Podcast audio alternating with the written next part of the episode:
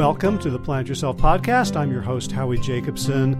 Excited to let you know that you can now pre order my new book, You Can Change Other People The Four Steps to Help Employees, Colleagues, even Family Up Their Game. I wrote it with Peter Bregman, who is my coach teacher, my coaching mentor, and it's now available for pre order. And when you pre order, you get a whole bunch of fun, valuable bonuses, including three recorded demo conversations where we show you exactly how to go through the four steps with real people and a one page cheat sheet so you can follow along. The book itself, when you pre order, will arrive in your mailbox or inbox on September 22nd, 2021. Here's how to do it go to plantyourself.com slash pre. That's just P R E, all lowercase. That will forward you to the page on the Bregman Partners website that has all the information about how to pre order. Basically, you just order somewhere, either online or at your local independent bookshop, and you send us the receipt via email, and then you get your bonuses. So I'm really hoping that you will help me make this book make this book make this book a big success. I hope it will you will find it very valuable and that once you get it and read it, you'll use it and recommend it to others. And so, if you've been listening to this podcast for a while and you have gotten value, this is a, a really easy way for you to give back. It would be a huge help. So, again, that's plantyourself.com slash pre, P R E, all lowercase. All right, let's get to today's show. If you're listening to this podcast, my guess is that sometimes, or maybe a lot of the time, you feel like you are right in a world that is mostly wrong, whether it's about health and nutrition, or environmental politics, or ethics, or racial and social justice, or whatever else.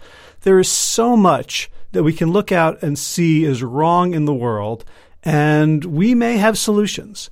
And the question is, how do we express those solutions, our opinions, our ideas, our suggestions for moving forward without alienating the people around us? And even more seriously without getting them to dig in, get to getting the majority with these wrong ideas to become even more entrenched and more resistant and defensive.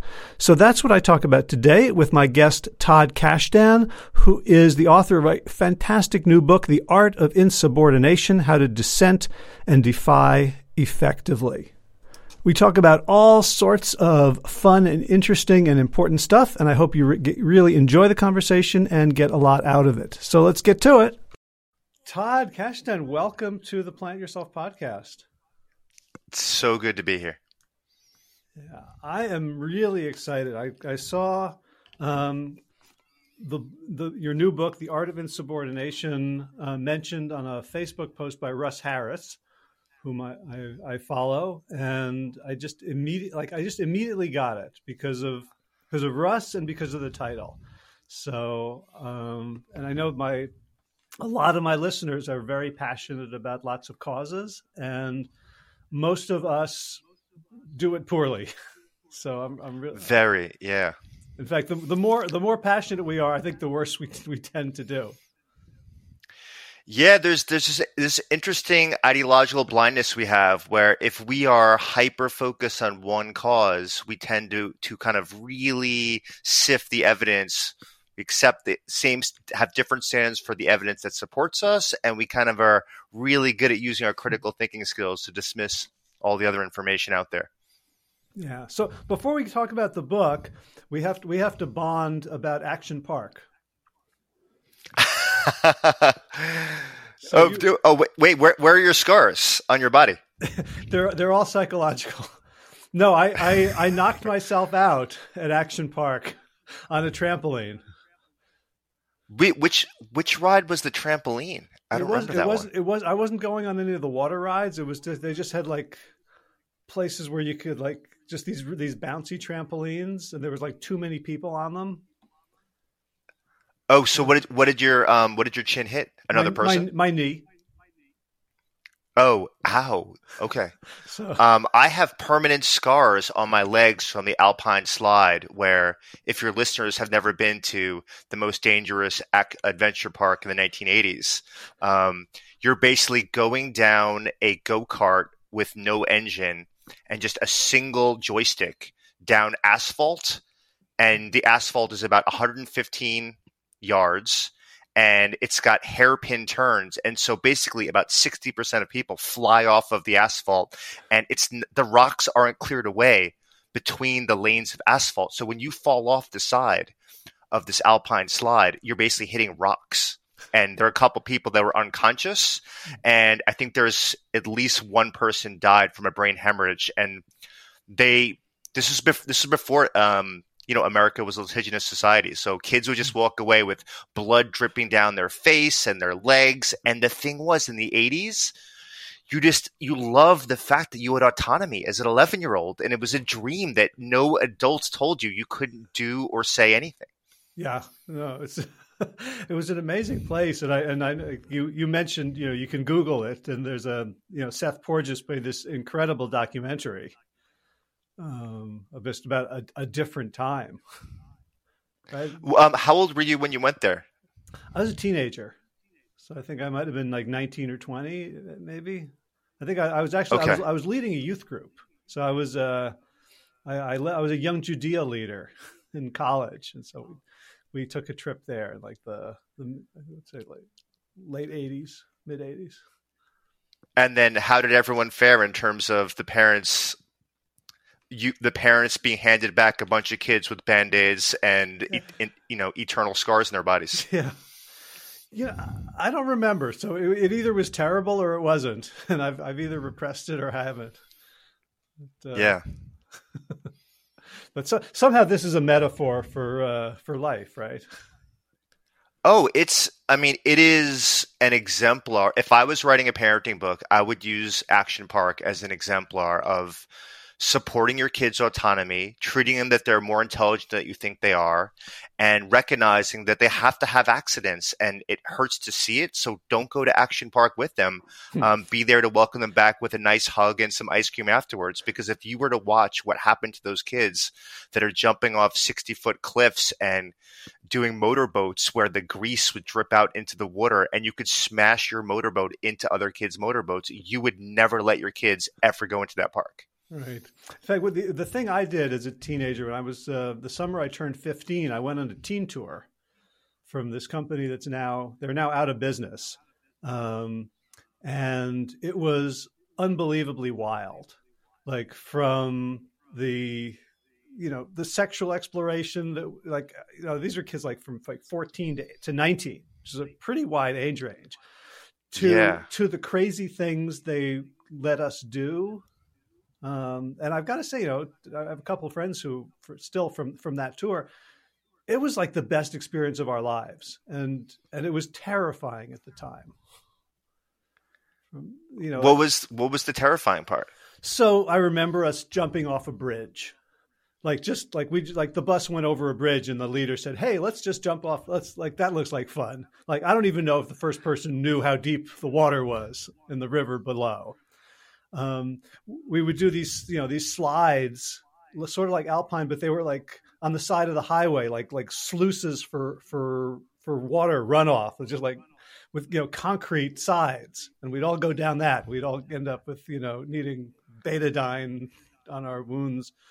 Um, just let they let us off in um, like Los Angeles and said like meet back at the bus in in nine hours. Just so the, be- the, the the beauty of that story is you need to have we need to allow the individual differences is that society would not function no group would function if you had all introverts or all extroverts. You need the risk takers that are ones the first ones to jump off the bridge. Um, i personally always tell my daughters go third. The first person might have been lucky the second person starts to create a trend, and then you can see whether there's a large rock underneath the water that you can't see from the surface. um, but you need a combination of both. No group is going to survive if you don't have risk takers and cautious, calculated characters that are working together. Right. And that, de- that definitely segues into the art of insubordination, which one of the the most challenging things is to ally, ally, align yourself with people who are very different from you right like that's i think that's like one when i was reading through all the different points like that seems to be the hardest thing to understand that, that, that there's diversity and inclusion that needs to happen for any movement to get off the ground. Yeah, every day has a different story that you can give about this. About that, this is one of the the lingering prejudices in society. It doesn't matter what country you're in. Is people that don't think like you. You don't want to be around them because they don't they don't give you a sufficient reinforcement. When you can be around people that validate you and tell you how smart you are and finish your sentences. Um, but you know, one of the things that the science tells us is that our ideas have to be stress tested, especially if it's going to relate to our performance, our functioning at home, our functioning our relationships, our functioning of developing ourself and identity is if we're around people that disagree with us, the worst case scenario is we have to sharpen our arguments and we lose the argument that time. And the best case scenario is we develop more knowledge and wisdom and we have a little bit more uncertainty and doubt. And even better. We might have changed our mind and realized that maybe we were too extremist or maybe maybe we were too moderate in our thinking and that we need to be more extreme. You know, one of the one of the big fault lines in conflict management is the belief that there's some middle ground defined between two people and you forget that sometimes you should both be closer to the margins. Hmm. And the only way that we can test the quality of ideas is to actually work with those, those ideas with someone that has some semblance of skepticism plus good faith plus intellectual humility where they believe they can actually require information outside of just them to understand themselves, the world, and other people. Mm-hmm. And I love you have so many great examples and um, like giving people phraseology for how like it doesn't take two people to to start that process. Like if you're a person of goodwill, I love like you have a, something about um, you know the goal of conversation is learning, not persuading. Right? Like if if I if someone is trying to persuade me, and I just go into learning mode instead of defending myself against their persuasion, they'll come around. They'll they'll get more curious too, won't they? Yeah, this is from uh, my colleague Francesca Gino at Harvard, and you know, we had a, I had a class in my Science of Well-being course yesterday where we were talking about one of the biases that society doesn't spend enough time talking about is physical attractiveness. Mm. And one thing we know is that when we see beautiful people or even beautiful animals, deer, cats, dogs, that we impugn the rest of the world compared to them and view the beautiful people that they're also morally righteous. They're ethical. They're good thinkers. They're good listeners. And we, we have this halo effect around beautiful people. And this has implications for hiring people admissions first interactions first dates. And just because you're physically attractive there's no correlation that you have a good ratio of you know the width of your eyes and the the length of space between your nose and your upper lip. That ratio which is relevant to beauty that that has any correlation with intelligence or creativity or wisdom. But we have to understand you have to understand the bias in order to work through the bias. And i can tell you that this class yesterday it hmm. was uproarious. There was so much discontent with the notion that we should even be talking about attractive people that uh-huh. I was actually dumbfounded of of and I just kind of pointed out regularly of this is why we have to talk about it is we're so uncomfortable acknowledging that not everyone is equal in physical attractiveness. And yes, there are individual differences in what we find attractive, but we kind of know that Jared Leto is a really extremely good looking guy and Beyonce is a really extremely good looking woman and we have these cultural factors but we we can acknowledge beauty when we see it even if that's not for us. But if we don't address and acknowledge and talk about biases then we can't alter the systems. And that's what this book's about. This about this book's about altering dysfunctional norms and systems. Yeah. But I, I want to get into the book but back to this like i've never talked about physical attractiveness in that way. And it's it's so obvious but it's almost like it's harder to talk about that than to talk about say racial bias because like people are very clear what race they are right? Right. But but like we're talking point. about physical attractiveness and then i have to say well you know todd as a extremely physically attractive man with a very bald like i you know i i'm awkward like even wondering where i am on that scale like let let alone being able to talk about it usefully yeah. So there's so Howie, you bring up a really good point, which is it's a good question of who can you address phys- the physical attractiveness of the person? So you talking about yourself is going to be problematic. You talking directly to the person where you're evaluating them is problematic. But you talking about that there is something there, this proxy variable that we're using for something other than physical attractiveness to judge someone. So we're judging someone better or worse because of their physical attractiveness. That's something that I think that we should actually have a conversation about. And I know it's uncomfortable for organizations, especially in the business world, especially, you know, in the educational world. But again, I, I have this belief that the only dangerous thoughts are the ones that we're not allowed to speak out loud and then they become dangerous because they fester and and kind of weaken the floorboards of society and we don't even know it's happening. And I what I want to live in is a society where someone can be a 3 and a 2 on a 10 point scale of physical attractiveness and feel pretty damn confident that it has been taken into consideration that that will not be used against them versus to live in a society where we can't address that conversation.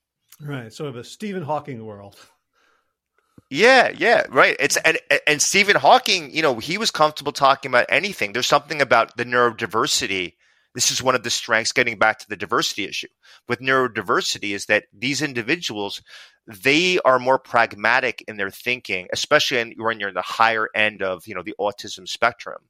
And the rest of the world really thinks very carefully about likability and social attractiveness. And so when these worlds meet, it's very challenging conversations for both those worlds. And I just don't think we're having enough sophisticated conversations about this of someone that believes really strongly in William James' ethical concept of pragmatism, which is what what is the behavior to choose now that will actually be functionally work towards the outcome we desire? Like what will lead to the smartest person to be hired in a, with the applicants that we have versus an egalitarian person who believes that we have to think very carefully about um, the feelings, the thoughts, and the backgrounds of individuals, even though they may not be relevant directly to the work that we want to hire someone for.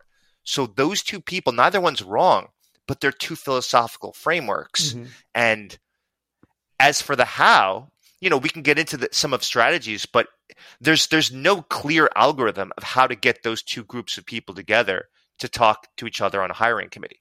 Right. Funny. I just I had I just had a conversation with a friend of mine who's written a book on entrepreneurship, and he was sharing research on the makeup of successful and unsuccessful teams, and it it turns out that the the more diversity and inclusion of diversity there is in in these teams, the more likely they are to come up with uh, with you know projects and uh, organizations that that succeed.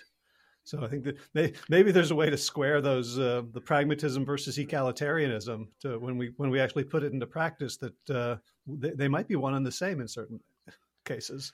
Well, it's you know if you look at the data and there are meta analyses, it's not that impressive about demographic and functional diversity improving the performance of groups as a main effect, right? So just just a singular thing. If we increase the ratio of men and women in a group, if we increase the racial the racial demographics of a group, it's not impressive in terms of predicting better performance by the group or more creativity that happens there. There are other variables that have to be at play to unlock the potential of diversity.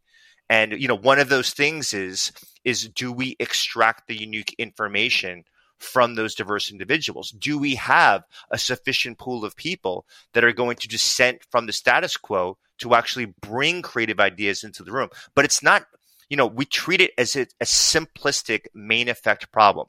Increased diversity, thumbs up, good things are going to happen. And and one of the things that I really wanted to spend six years on is, well, what are the mechanisms that that synergize the presence of diversity so good things happen versus bad things. Because we know that when you bring a diverse group in, there's a trade off. One of the things that disappears is locomotion, which is the scientific term for the speed to which you are able to make decisions mm. and actually meet your goals. That goes down. So, and we should be talking about that because if we want to actually, if we do believe that we should increase diversity, we have to be honest that it's not clear cut. It's not all positive outcomes across the board. What trade offs are you willing to absorb to, and what's the exact outcomes that you want to obtain? Mm. Wow. Complicated stuff. I can see why it takes taking you six years. yeah, yeah, and it's why it's why I like you know meeting with you and hanging out here is that I want to have these conversations so that other people can replicate them in their small groups. Right.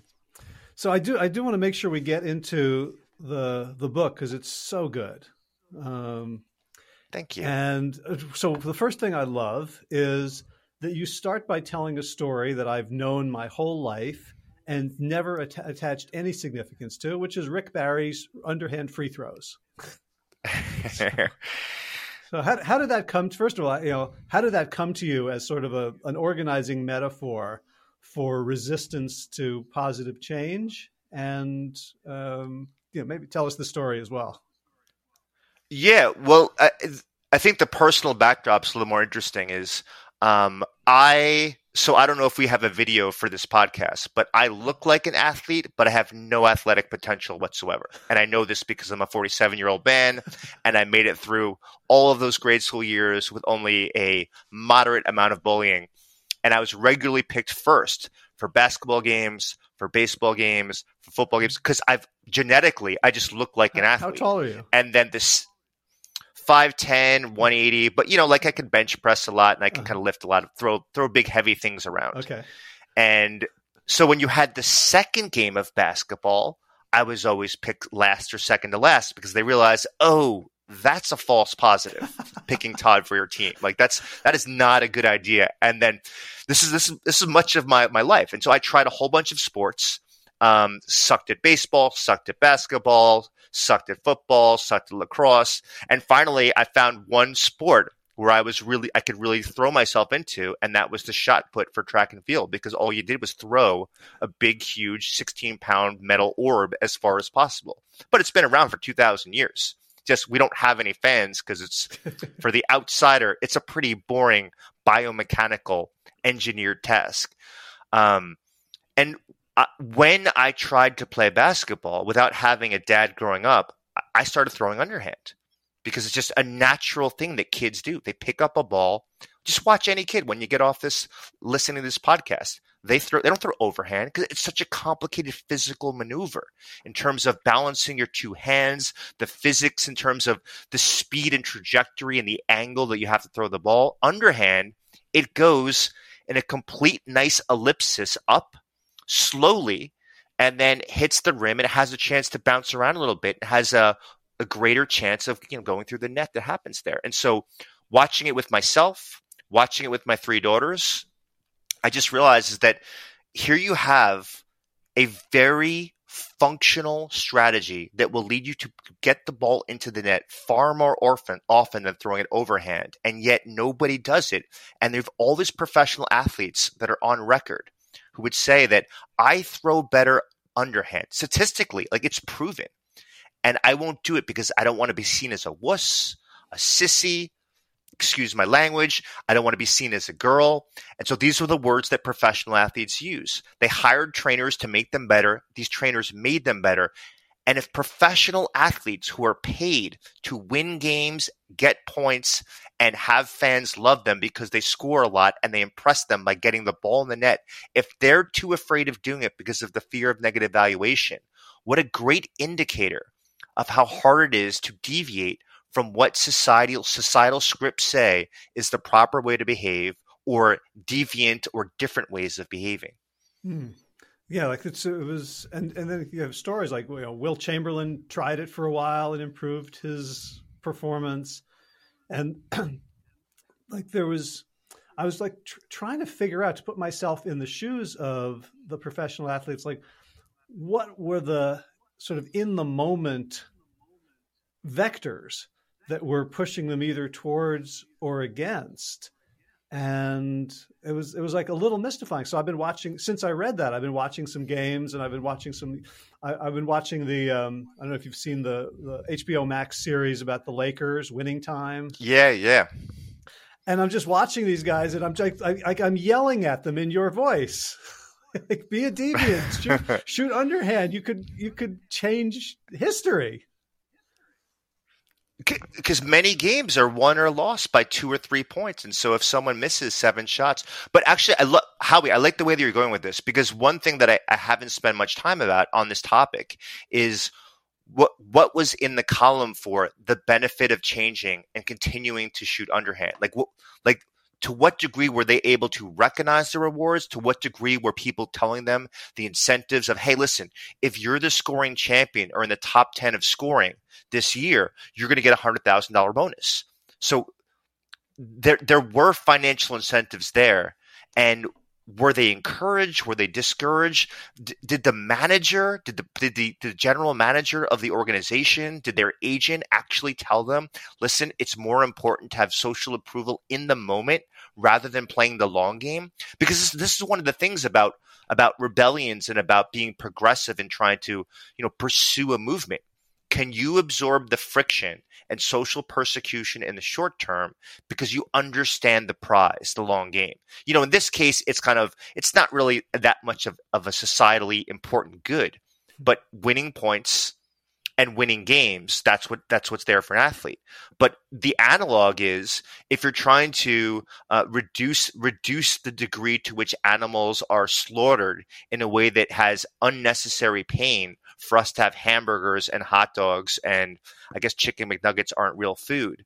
Then in this case, the outcome is a little bit more powerful, which is how do we reduce the amount of suffering towards animals in terms of how we treat them? And how should we think about being a meat eater versus a vegetarian? So, with that outcome, what short term pain are individuals, are food companies, are you know shopping centers able to absorb for the long term gain of having a society with less pain and less suffering. Yeah, and so, so you know the the chapter two on system, we talk a lot about system justification theory, and like that kind of blew my mind. It'd be partly because it was all new to me, and partly because it was not new to me. Right, like the idea that you know this sort of like what's the, the the problem with Kansas or why do people vote against their self interests or why do Mexican Americans uh, approve of Trump in the numbers which they do like things that I look at and I say well that makes no sense. And yet like it's complex right? Like why why we re- resist things that why people resist things that to me is obvious it would make their lives better to embrace. Yeah this is it's to me the perplexing part is how often psychology is not brought into the picture as people try to make sense of this. Politicians and pundits um, are trying to say you know why is it that people who are in um, lower income areas in the middle of the united states voting for government officials that are actually costing them money and costing them health care and these are people there's you know there are extremely high rates of, of you know obesity and diabetes and you know opioid addictions in some of these same counties. And they're voting for the exact government official that will not support them and helping them on those issues that will increase their health their vitality their happiness and their longevity. And it's it's just amazing how much group dynamics helps us understand how people make these decisions. You know, the issue of yesterday was mass mandates on airlines being changed as people were in the mid-flight. And pilots were saying listen it was just changed. Um, we are we are you know hour one into traveling cross country. So if you can choose to take off your mask or not. And what was interesting about this was watching the responses um, in the news and people personally who are on these flights. And it broke down into political groups. And you could, you know, you can guess people's responses, but I watch in the field of psychology where almost all of my colleagues are bemoaning the fact that this mask mandate was removed. And nobody's talking about scientific evidence. Nobody's talking about the you know Center for Disease Control. Nobody's talking about um, the changes in in the trajectory of COVID and, and COVID diagnoses, but also illness, injury, and death. They're just relating to what the group says they should be saying and what the group's norms tends to be.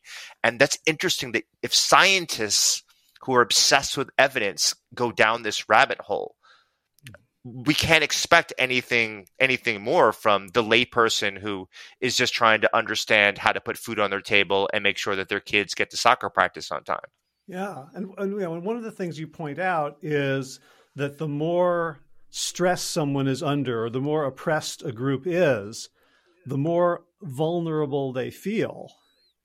Um, the more likely they are to support the very system that's oppressing them. Uh, right.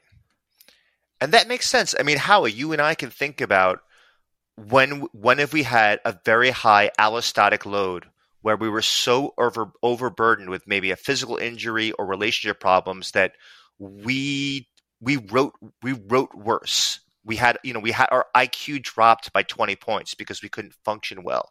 Um, this is what happens. We know this. You know, Roy Baumeister has this great body of work showing that when people are momentarily induced to feeling a state of loneliness or disconnection from a group, that they actually show a drop in intellectual functioning and they they make worse decisions and compared to when they're not in those states. And so this intellectual drop, it's not permanent it's a momentary thing that happens when we're stressed. And I think it's another vantage point of thinking about marginalized individuals in society. Um, are we evaluating them, assessing them for for jobs and for making decisions about mortgages and for making decisions about their health care when they're in a situation where their allostatic load is too high? Mm-hmm. Yeah. Um, and like part of me was as as I'm reading the book, you know, I feel like I'm getting sort of hints as to your um, you know views on life. Like this is a you know it's a manual that you could use for sort of changing in lots of different ways. But I feel like we're very kind of similar and sort of progressive views of of things, and I, I started feeling more and more that there is something about our society that is like very happily creating this allostatic load to kind of keep people sort of consumer conformist as opposed to you know the kind of of proactive activists that we would theoretically want in a society to keep looking for hey how can we make things better it's almost like whether it's a conspiracy or just a systematic outcome that most people are too busy and and sort of polyvagally, um, you know, overwrought to try to change anything in the system. Yeah, I mean, one thing I think about having twin 15 year old daughters and a nine year old daughter is here's a generation that's going to be digital natives. They didn't know anything that was pre internet. And you have, and they've embraced full heartedly um, for all sorts of reasons, you know, interacting online.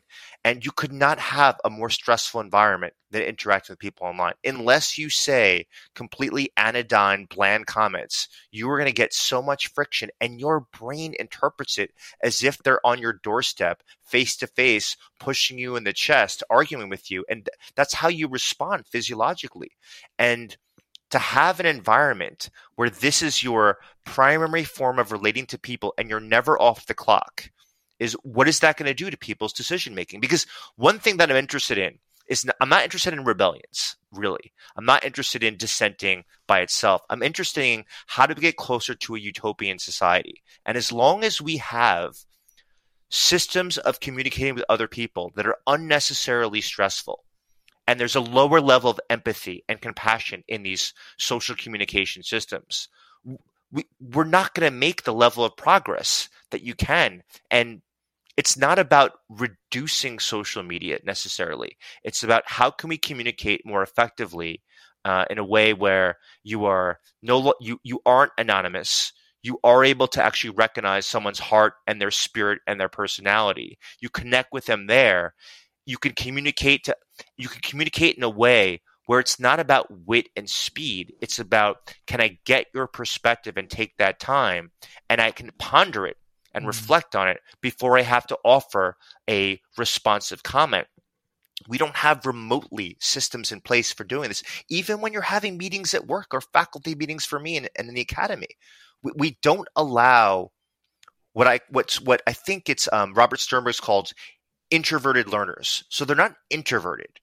The introverted learner is someone that likes to acquire information in the moment, but information is overwhelming. So you don't often hear their thoughts. They often don't speak publicly or express themselves. They need an incubation period to process that information on their own, reflect on it, and then later will they have an opinion. You need to have meetings and systems. So here's to get the actionable advice where you have a second chance where you can say, Hey, does anybody have residual thoughts or comments about our last meeting before you make a decision? What do we do? We make decisions in the first meeting. So the extroverted learners, the assertive people, and the people that don't have the high allostatic load, they're making all the decisions. But are those good qualities to predict that they make superior decisions than introverted learners and people that are stressed? Hmm. I would say that the science says no. Yeah. So, can you imagine a social media system that would encourage us to, you know, know each other's hearts and allow time for reflection? Like, could, could you could you like reverse engineer a new kind of Facebook or Twitter that would do it? do you know how much money I would make if I could actually do that right here on the fly? I think I, you know, one thought that I have for if Elon Musk is going to take over Twitter and modify these systems is can you build in deliberate pauses, especially for people that are younger, um, in these in these systems? The idea of for every so you can you can imagine an algorithm and everything will be imperfect so please go nuts on attacking me online after after you hear this podcast um, so you can imagine is that you have to have um, process by you know process three bits of information from a person before you are allowed to respond when it ends up being um, a morally contentious issue. And you can see moral language or emotional language in people's you know in people's communications that happen there. It just sets off a trigger so tripwire where, where you can't respond right off the bat. So you can't speak out of anger immediately and you can't work off of indignation right off the bat. You actually have to have time to actually process some of that information. So just just just like Gmail Gmail now has a system or e- these email servers where you can you can ask for an email to be delivered 24 hours from now. Mm that it's, it's a built-in tripwire to make sure that you de- don't send off that denunciating email to your boss because you hated what they said to you during a meeting. There's a way to not only allow that, but actually enforce that unless there's a reason to urgently override it. right. Um, I still I still miss you know in person, and now that you know the pandemic has waned at least for a little while um, you know, seeing the difference in interaction between you, human beings gathering together. Like I've had groups, we've been meeting on Zoom for two years, and we just got together in person. And I think there's, you know, there's something significant about biology and and olfactory and like just being fully human that I think is it's often lost in sort of the you know the the techno utopianism um, that that I often come across was there what sort of awkwardness did you experience of or difficulties of like socializing in person and just sitting there in a conversation for such a long period of time? It act well it actually it was kind of a um, a pretty deep retreat. So the awkwardness was kind of an important ingredient in it for so because like people we're we're very it's very easy to be flippant. Like how you doing great how are you right? Is that even a question? Is it just a greeting? Oh things are fine here's like let me let's catch up. But when when there's the, the awkwardness is kind of like you know the the sort of the three bit tripwire. It allowed people you know one person started off the conversation by crying and saying you know someone dear to her died. And that kind of gave it, it wasn't as it wasn't easy to escape right? On zoom i can either mentally escape i can be like down in my email you don't even know or i could even you know hide my my video and just put up a, a, an avatar and go do something else. But here we were kind of all sitting there with this woman's grief. And it was definitely you know, awkward and then people came up with their own like depth right? Which was it was pain like everyone was pained in the moment and it's hard to kind of be open that way and vulnerable. But the outcome was a group of people who felt deep love and allegiance to each other. Yeah, I love I love the way that you describe it is her describing her grief pulls for other people talking about their difficult experiences and you can imagine well we know how often that that analog does not happen translate into the online world because the the, the online world version of that is you express your grief, you get 10,000 likes and comments, but it's not a back and forth exchange of sitting with someone and just offering offering your presence to be there. Like offering a comment is not presence. Hmm. Um, you have to like look at them, recognize them, see them. Like I can see you, and I, you can, and you could see that I'm seeing you. You know that you know all that perspective taking elements. I mean, that's what you need to not have an unnecessarily contentious conversation or an unnecessary levels of emotional avoidance. Yeah, and I know you know in in the book there were many many moments where I felt like, oh, we're friends because you you like were were vulnerable about something and i was forming a relationship with you through it like when you're talking about you know the stories that you you know these these issues that have been thorns in your side and one way to separate from them is to give them a story name. And like you know you talk about the story um uh, what is it the chocolate chip cookie? Yeah. Yeah and i was like oh, i mean oh. yeah. like i just you know like in in in the even in, in, in the words in a book, because there was no like or comment required, I was able to sort of hold. And then I started thinking about what are some of my stories, and it you know it felt like we we had a relationship, even though we didn't. No, we we did. We did. I mean, that's that's what I think. That I think the beauty of books is you get to download a, a, great deal if it's authentic a great deal of someone's you know values beliefs and kind of their approach to living as you described and then it, it supercharges a relationship. I mean i think it's that's it's one of the beautiful things about spending 200 pages um, formulating an idea. Um, you know, one thing that's been very re- reinforcing of that particular one is about, you know, my body dysmorphia of I've got all these birthmarks and moles all over my body. And it was a big problem of me taking off my shirt and going to the beach when I was younger. And, you know, I didn't give all the, all the, the gory details of the story of how uh, a 17 year old pointed out to me of how absurd it was because just look at the skin tags, look at the scars on every person around you. Like there is no body that is does not have um, you know blemishes and and asymmetries and mess ups that are on there.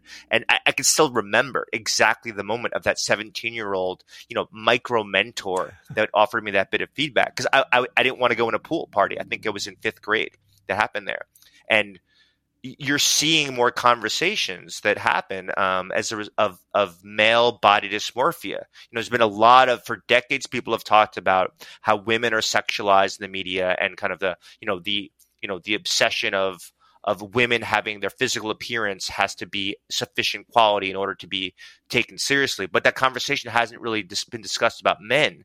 And now you have a conversation of men's obsession about muscularity to show a shortcut to showing that they have sufficient masculinity to to pass muster for the social script of I belong as a man and as a, a powerful and empowered person in the world. And the shortcut is developing muscularity.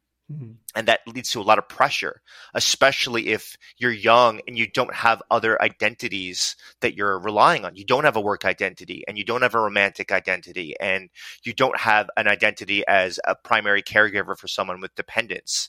In that case, a 15 year old boy is very vulnerable to overly identifying that if their body is too skinny or too overweight, um, they, they as a human being are fallible and problematic and dysfunctional. And so it's it's nice to get emails from people. It's nice for people to kind of um, reach out about their stories on the on these topics because um, I think we do a short shift, sh- short shrift for treating the the the well being and the mental health of men. I think we do it for everyone, but I think men and boys are particularly ignored right now in society. So it's always shifting. Right now, it's you know there's always overcorrections. Right, and you know, and there's there's certainly plenty of of pain to go around.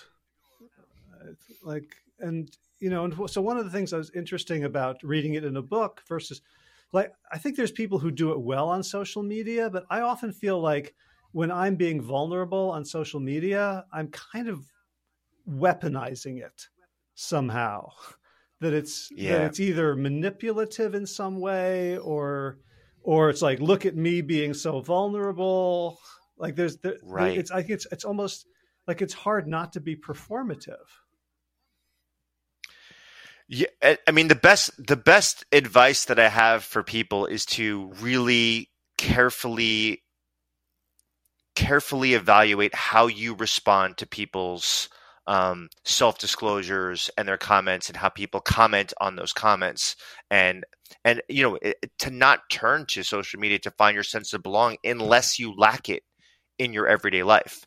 I think if if you are fortunate enough to have a close network of individuals where you can gradually disclose important information about yourself reciprocally um, you know back and forth to each other don't go to social media to satisfy your need for belonging because it'll it'll unnecessarily detract from it.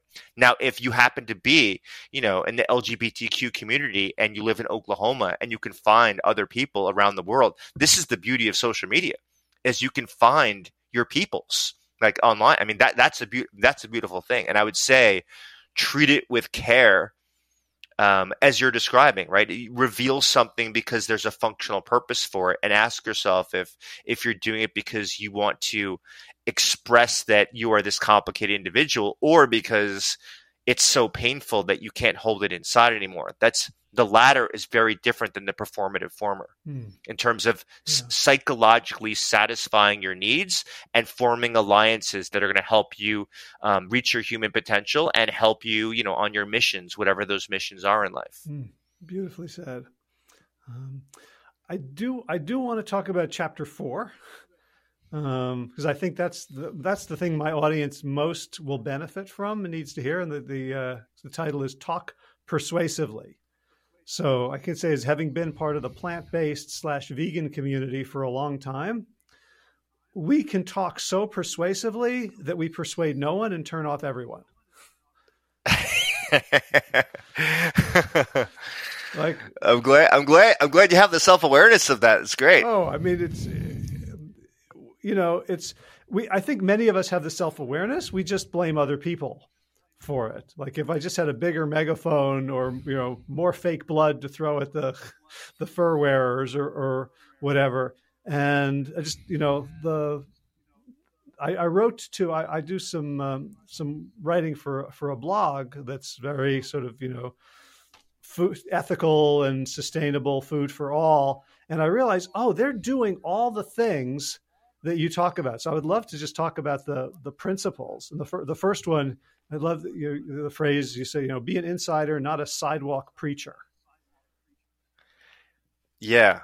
I mean, this, I mean, uh, you know, as you're saying that, I'm thinking about um, growing up in the 80s with PETA and they're you know they, they, would they liked to shock people by you know by blowing up laboratories and as you're saying going to a, a Paris um, fashion festival and throwing the fake blood on people who are who are wearing fur coats and they got a lot of attention. And as you described no you know very few people were like oh that's an organization that I want to spend you know I'm going to donate money to. I mean you're already at the fashion festival so what do you need my money for? I mean let me go fund some you know some orphans who live in Romania over over PETA. Um, the idea of attention and eyeballs is is a proxy for persuading and adding to your coalition. Mm-hmm. Um, and as you're saying, like it's not the case at all. I mean, so the idea of be not being a sidewalk preacher is we want to when we when we are in the minority and and and your community is is a minority is is you know is believing uh, you know that meat is problematic in terms of consumption of how we consume it and we should eat more ethically and think about what, you know who are the suppliers and producers of our food and, and actually spend time kind of pondering and being mindful about this um, you don't want to preach that everyone's in the wrong. You don't want to be threatening to other people's identities. And as we've been talking about, you know, we, who suffers the most is marginalized individuals who are on food stamps and they have such a small amount of money. And what's the most expensive food? Ethical, um, you know, highly advanced food that kind of makes sure is that we're going to use safe, careful techniques to kind of to, in terms of curate curating edible products. Um, healthy food has always been more expensive than unhealthy food. So that's not going to be, that's not an effective way to strategize. That's a street worker approach. The, to be an insider is for you to actually think about it from the perspective of how, e- what is the ease, the ease of following the message. And that is financial, psychological, time, effort, energy. And that's how we have to be thinking about messaging. And if you, if you make it complicated, in terms of finances, you're going to lose people, even people that have money, because mm-hmm. um, then it's going to be about status as opposed to they care about the cause. Um, this is what happened with electric cars. Is electric cars have been so expensive is that people buy them not because they care about the environment, but because basically they're signaling is that they're the type of person that cares about the environment, and that's that's not an effective way to move a society from gas guzzling engines to electrically powered engines. Right. Yeah. It turn you know it turns out that Beyond Burgers are a better uh, you know advocate for plant based eating than you know Nobel laureates. Could not have said it better, right? Because the ease is how do I get how do I get my hands around really amazing, enjoyable food? and that's that's ease. I mean, that's you you want to go that route. If if you make it sound like it's going to be, it looks like bacon, it feels like bacon, but it doesn't taste like bacon, and it's more expensive than bacon. Well, you just lost a ton of people. Now, if you have a taste test about that it's that it's actually better because you don't feel the fattiness, which all of my kids can't stand, and neither can I as someone who's health conscious. Now you're moving in the right direction for for persuading people of you understand that you people want food that tastes good. Um, so how so how do how do we think about emphasizing commonalities? You know, a lot a lot of people I know who are the most passionate. I, I would they call themselves abolitionists and and they're doing it consciously evoking that they're fighting against slavery and if you're you know a person fighting against slavery in the 19th century first half of the 19th century america like you weren't talking about well let's make slavery better or more humane or let's change the economics it was just like this this categorical we are fighting against evil and I don't see that message. You know, I, I see that message working in certain places to take people maybe who are in the tent, but like right to the center pole. But how, how do you help people who, who honestly see, you know, a holocaust of animals um, to to to talk about things like ease and, and convenience and cost, and and stay tr- and stay true to themselves?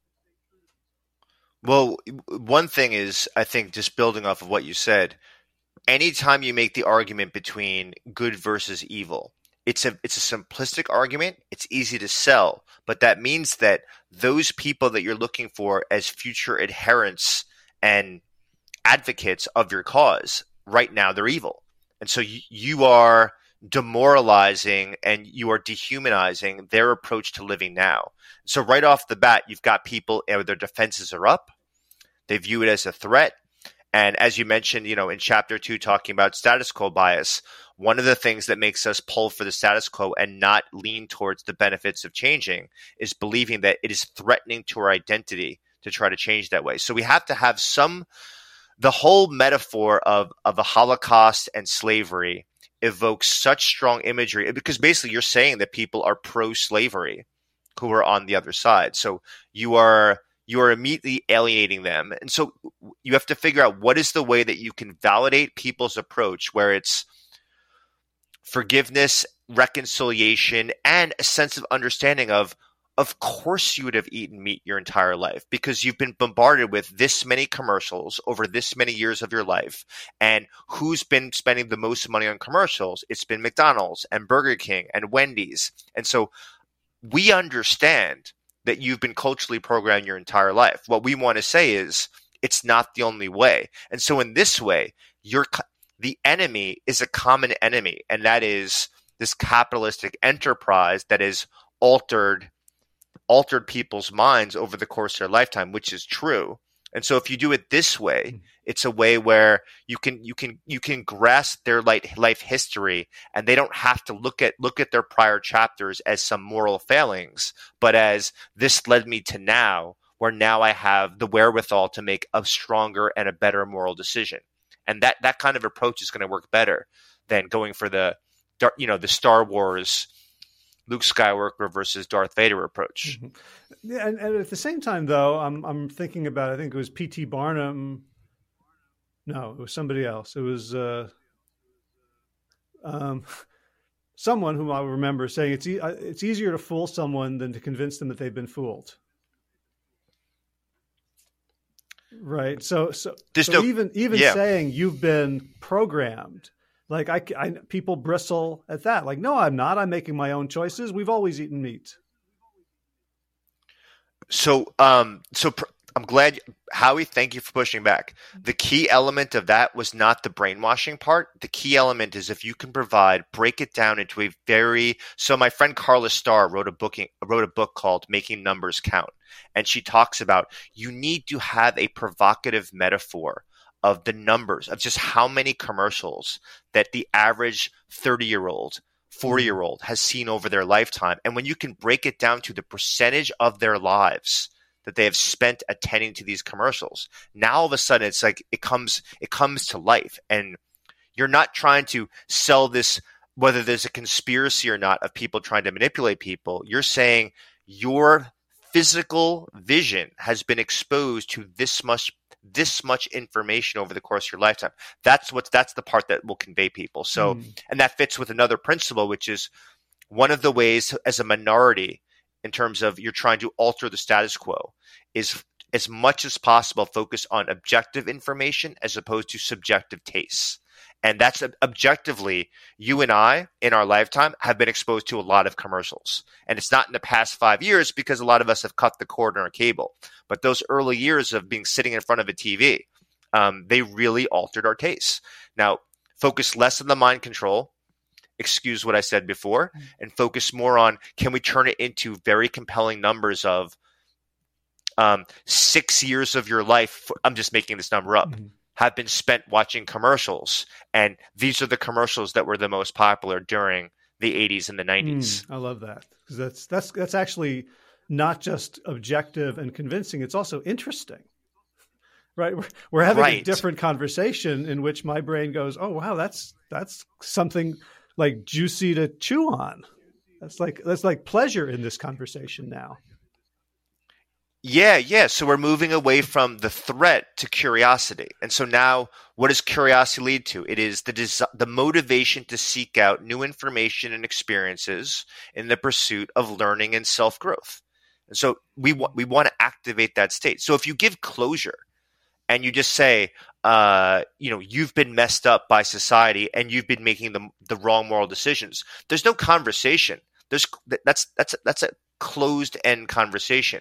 But if you keep the loop open by saying, just think about this. How has your identity been shaped knowing that this number of years of your life you've been watching commercials? And you could think of then you then you know, then you, Howie and I and everyone else listening can say, what was I watching as commercials that like infiltrated? I mean, I mean, I know for example is that there were so many commercials from Toys R Us and KB Toy Store, and I always liked sports over toys, but man, was I pushed to buy uh-huh. toys uh-huh. um, all the time. Of like, you know, for Christmas and for Hanukkah, it was it was you want toys under that tree. Well, what was the big deal about toys?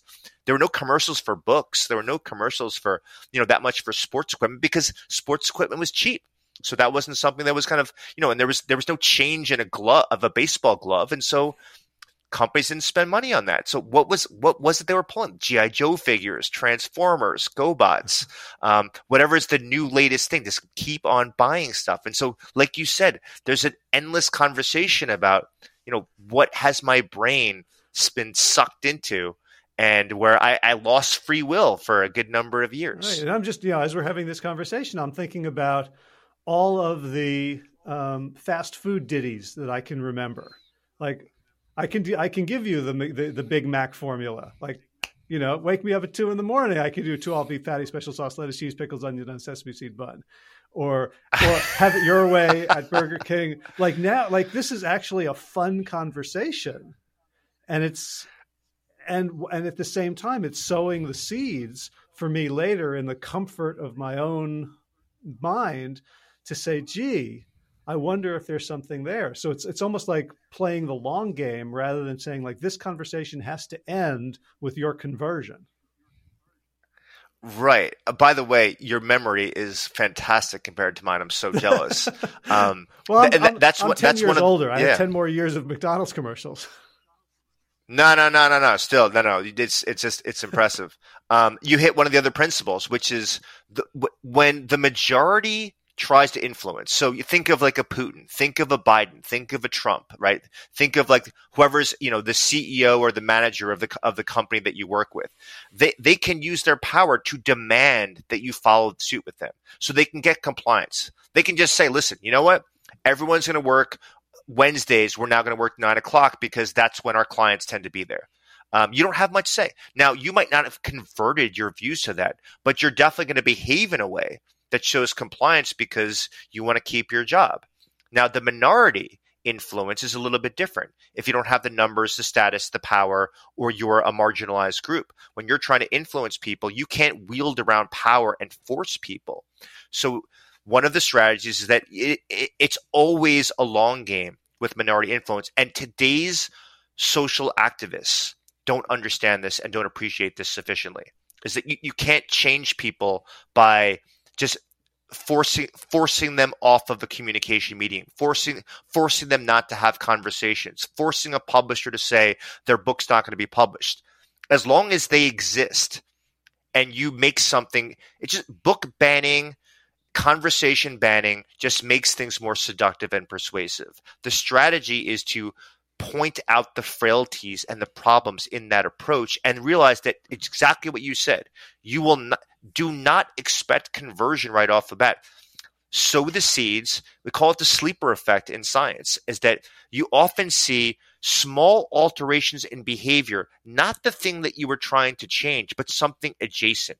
So, as an example, the research shows that if you try to change people's views on abortion, it's very difficult because people have very strong views and they're very certain about their hmm. positions.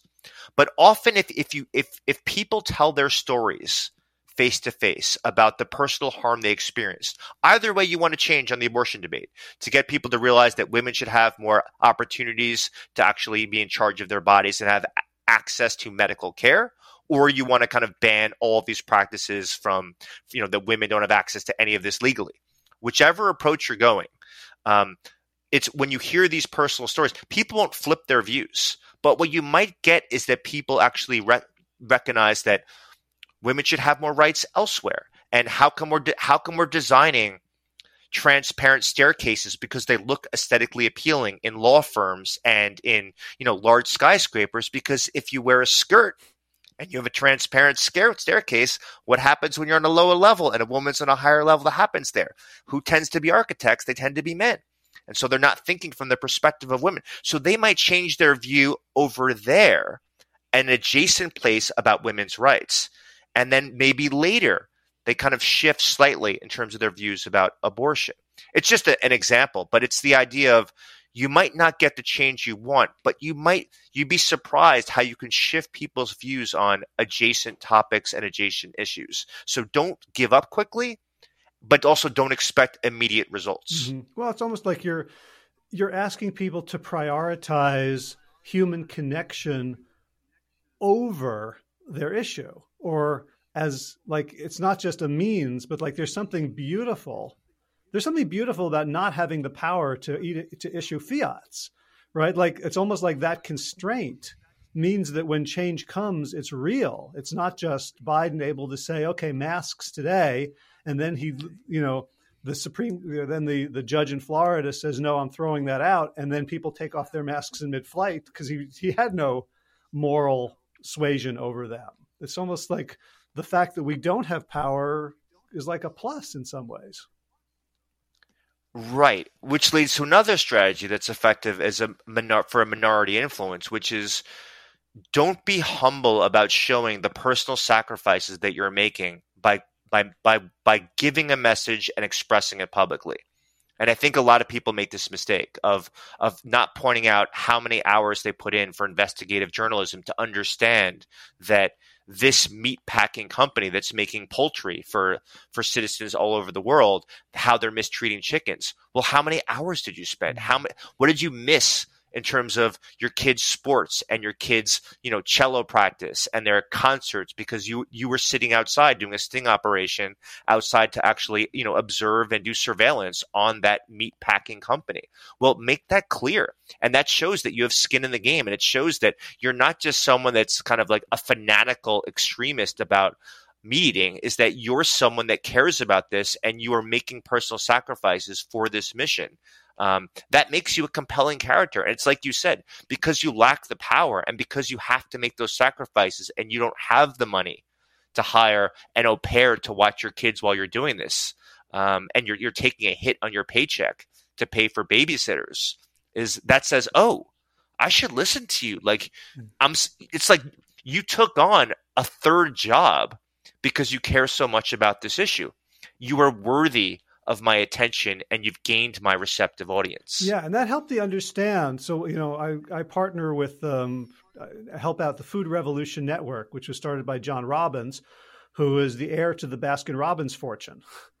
And he walked away from it in his 20s and you know became a hippie essentially and moved to a little island and that became that they keep telling that story in in their their branding and messaging and made me uh, sort of understand like the power of the story isn't just oh that's interesting or cool but it's really about like signaling like this guy sacrificed everything. He you know he grew up with an ice cream cone shaped swimming pool in his backyard. And and here he is trying to grow his own kale from seed on an island off of british columbia. Wait is that true that that the owner of baskin robbins had an ice cream shaped yes. swimming pool? yeah I'm gonna I'm gonna have to look. I want to see. I want to see a picture of what I that could, looks like. That's yeah. Could, there's there's an aerial there's an aerial photo. Uh, yeah. No. Yeah. Yeah. I think I. You know. I mean, just again, we have to have the self awareness to see what are, what's what autobiographical stories and biographical stories um, are most attract are we most attracted to, and we love we love the you know the first immigrant story and we love the first generation college student and we love the entrepreneur that had dyslexia and couldn't graduate high school. Like we love these stories. We, and these and these stories what do they have in common? They have you know failings and they have errors and they have you know false negatives that in those stories where these were people that were misidentified as someone didn't have high quality potential and they ended up being successful. And so if we deconstruct what stories work for mm-hmm. us, we can use those same tactics to improve the way that we do storytelling. Yep. So the the the the line that I bolded the most in the book, um, I'll give you the sentence, the two sentences before it, and then the bold one. Um, this is about you know spark curiosity, not fear. And I love that you know you have then have a story of Semmelweis, which I have always read in context as here's a hero, here's someone to be like, and you're saying like here was this hero who could who was ineffective because he didn't follow these principles. It was kind of a you know he's a cautionary tale, which I loved. And then, and then you write, as a principled insubordinate, adopt a conciliatory and friendly tone don't shame, blame, or maim status quo enthusiasts. Love the poetry. And then here's a line view exponents of orthodoxy as your future allies. And that just blew me away to like to go through the practice of seeing these people whom you know, I just want them to go away. I want to hurt them. I want to make them suffer. I want them to see what they've done to say, no, these are your future allies because of course they have to be. And I just I thought that was like such a crux of of the book and of the message. Thank you. I'm I'm, I'm taken aback because it's cool. It's cool hearing my writing um, separated from the rest of the work that happens there. Um, you know, I, I, can think of instances on both political extremes that where they show there's so many problems on both extremes right now of this. I think of um, you know James Lindsay fighting critical race theory, and I could think of you know the insurrection on January 6th, you know last year in terms of uh, on the Capitol, and in both of these cases, um, you you have you have this required Steven Spielberg storyline of you know we we are fighting evil and we are the righteous knights that are coming to save society. And and there's there's there's no thought that's been expressed publicly by either one of those contingents um, and these are both at the political margins of both groups that the other group is they are valued they are they are um, they have strengths they have capabilities um, and they are people that you know that I, I want to be around and i respect the fact that they have values that they're willing to actually sacrifice for and devote their lives around. And, and I want to be around intelligent people, even if they don't agree with me. There's there's not, there's none of that conciliatory tone. And you're we're gonna live in we're gonna live in a society with people who have an appeal towards leaders that we abhor. So Trump is the the latest example, but he's not the he's not the first, and he's not going to be the last one.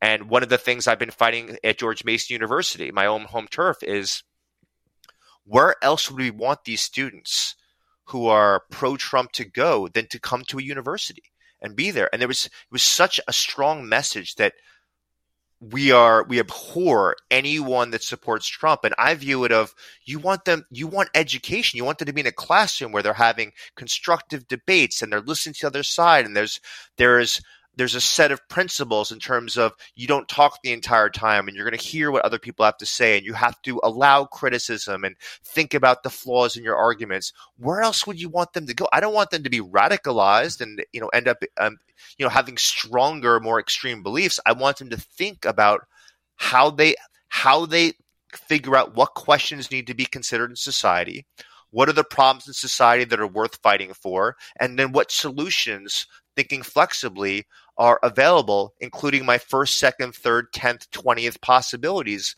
in terms of pathways for getting towards these solutions that are going there. So I want them to come to schools. And if you're and if you're on the other end and you're pushing, you know, and you're fighting against critical race theory and you're you're you're pushing you're pushing against diversity, well you have to ask yourself, what do you want to do with people who have been marginalized their entire lives? Like where are they go where are they where do they go in your model where you're fighting against diversity? And when you're if you're pushing strong for diversity, where do the older white men go?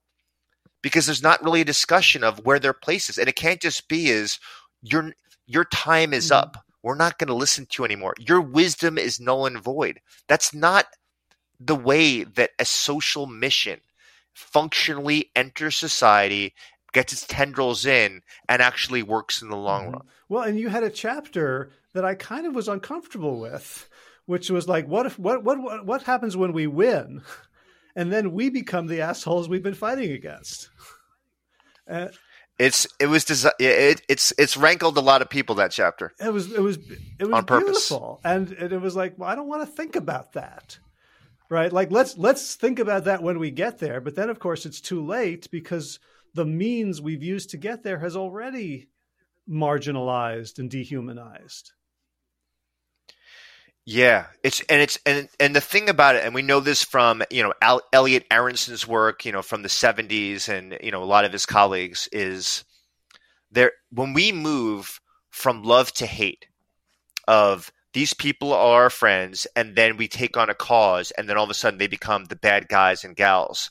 That hate, that loathing is so strong and it's so memorable that's very hard to reverse that once that occurs. And the other way, when you go from hate to love, it's the love is so powerful because you know it's earned and you know that that someone has changed their view about you. And it's some of the strongest relationships come from prior adversaries and nemesis of realizing of like, listen, you know what, I was I was wrong about how I thought about you before. I apologize sincerely, and this is all done privately, not not publicly that happens. Some of the strongest relationships. Nelson Mandela has so many stories in his autobiography about um, the you know previous white nationalists that became some of his closest friends and allies and people that he would go to when he was kind of trying to you know leading Africa. And there's there's so many models in there about you know the the reconciliation that was made in Africa and, and how nemesis became friends. That we have to, you're right, we have to be thinking about this long before we win because we have to constantly remember this precept. Love to hate is really hard to reverse. Hate to love is some of the strongest love that ever exists. Mm. I don't know if you if you watch the uh, HBO series Euphoria, if you've seen any of that. Mm-hmm. There's a there's a scene um, where the sponsor is talking to his AA protege, saying basically, you know, she's talking about like she can't forgive herself for things she's done, and that's why she drinks. And saying like we live in a society in which we're not supposed to forgive anybody else. Like people have people says like if and if we live that way, if we create a society where people are irredeemable, then nobody's going to want to be redeemed. And I don't want to live in that world. It's a good word. Yeah. I should start. I'm going to start using that more often. It's and and this allows you to understand. Doesn't mean you have to agree. It makes you understand why people choose paths that are contrary to your own. If if you right if, if you don't if you cannot give an olive branch to people why would I spend my limited, scarce time on this earth engaging with you? And then as you continue complaining that there hasn't been a sufficient apology, they haven't made amends, you would expect them to kind of, you know, reverse their wrongdoings in the past. Why? Because there's there's no path for them to have anything other than negativity. And we have to have some openings available and it's it's a tough conversation and I, and I don't see a sufficient number of those conversations. And what I'm suddenly realizing is that at least in the plant-based movement and the vegan movement the the strength and courage required isn't the courage to throw paint or stand up or yell at, at meat eaters. The courage is to show restraint and compassion and love because of the opprobrium you're going to achieve you're going to receive from your own community for being disloyal. Wow. I love that. It's great. That, that should be the trailer for this entire episode. Uh, go, i'll go look at the time one minute th- hour 13 53 i'll go find it. Um Wow, we, we've been talking a long time, and I, I want to be conscious of your time. You agreed to an hour, and this is, it's flown by for me. This has been so much fun. No, I mean, how it, I mean, what I love is I love that we're talking of a, a value framework that you hold deeply. That is not one of my missions, and it's it's it's really useful to talk about these concepts and the science in a very concrete way. So, mm-hmm. using you know kind of this plant based ethical eating system as a as a as a way to kind of really bring this this content to life is, is really fun for me because I haven't done this before. Awesome. Well, thank you so much. So the, let's let's make sure people get the book, "The Art of Insubordination: How to Dissent and Defy Effectively." Um, absolutely, everyone who cares about the world should get it because it's just gonna it's just so practical. It's just gonna give you tools and and words to use that are just gonna like cut cut like you know hot knife through um, vegan butter. Uh, and, and where where can people you know you've written a whole bunch of other books that we haven't talked about and you're you're clearly you know engaged in ongoing research where can people kind of follow your career and, and your thoughts uh, I mean, um, I just, I just, I just opened a, a Substack newsletter this week, and uh, you can find everything off my website, toddkashdan.com. Okay. Great. Uh, is it a uh, a free or a paid Substack? Free, yeah. I, am I mean, my my mission right now at this point in my career is educate the public about science. Is I mean, I published a lot of scientific articles, still still write pieces, but I really want to get the science to the people. I mean, I want that's that's so. Why would I charge people for that? Awesome. So I will I will go find that. I'll put a link in the show notes and such a pleasure to meet you.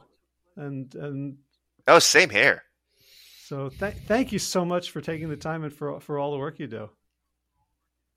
I appreciate it, and thanks for the kind kind words about the book. Um, you know, it's a very lonely endeavor trying to put one of these babies together. Mm. And I'll say, I'll say one other thing, which is we didn't talk about it at all, but the Matrix is one of the most fucking useful things I have ever read, and it's already changed my coaching practice. Like I've, I said, this is so, and so I'm not. We're not even going to like tease it for people, but just the matrix that you have, the the four quadrants, like has has made me much more powerful in how I help people decide what they want to do and then go about doing it. Oh, I appreciate that. I mean, it's it's building off the shoulders of a lot of great scientists that are all in the endnotes. Yep, and that's uh, and you're and you're very you know upfront about um, you know where you get your material, and you know it's part of the the process of like being objective, saying like here's what it doesn't it doesn't weaken you to say here's all the great people I got this from, right? It actually strengthens you and your credibility. So it's a great modeling. Yeah, I, mean, if anything, I mean, you know, we should be skeptical of people who say that they created a, a new uniform theory of physics and it's not based on anything that anyone has done before. I mean, you, you look look for the strands of wise men and women that people built their ideas on is something that I, I tell my students all the time. Beautiful. So a lot, a lot of my ideas come from Todd Kashdan. So uh, I, I, I appreciate it. I appreciate getting to know you a little bit, and uh, hope we can continue to have conversations because this has been really eye opening and fun. Appreciate it. Thank you. Same. Be well. And that's a wrap. So if you want more about Todd, you can find it at the show notes for today's episode, which is plantyourself.com slash 514, 514. Plantyourself.com slash 514. Uh, I'm recording this uh, a week in advance because I've got a bunch of things coming up, so I'm getting a few in the can. So I don't have any exciting new movement news or garden news. I'm sure there there will be, but uh, you're not going to know what it is for a couple of weeks now. So uh, I hope you can uh, live with the uh, uncertainty and suspense. And I'll see you again next week. All right, time for thanks. Thanks to Will Ridenour for allowing me to use his beautiful song Sabali Dawn, The Dance of Peace. You can find more of Will's music at his website, willridenour.com. And of course, thanks to all of you Plant Yourself podcast patrons.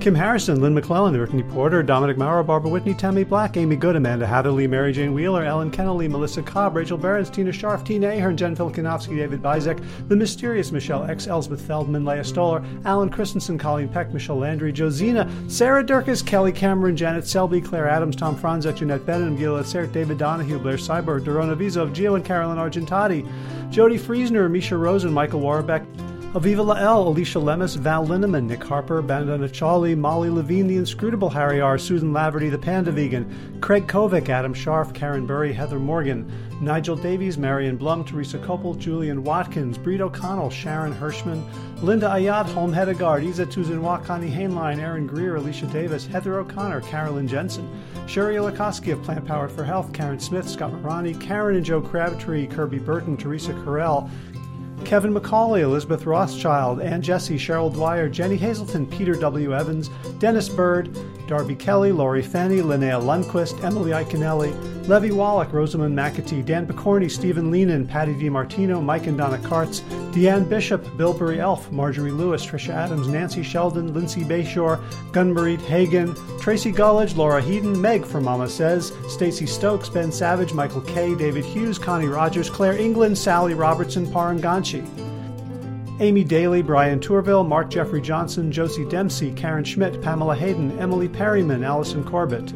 Richard Stone, Lauren Vaught of Edible Musings, Aaron Hasty, Sean Owen, Sagar Naik, Erica Piedra, Danielle Roberts, Michael Lushton, Sarah Johnson, Catherine Floyd, for your generous support of the podcast. That's it for now. As always, be well, my friends.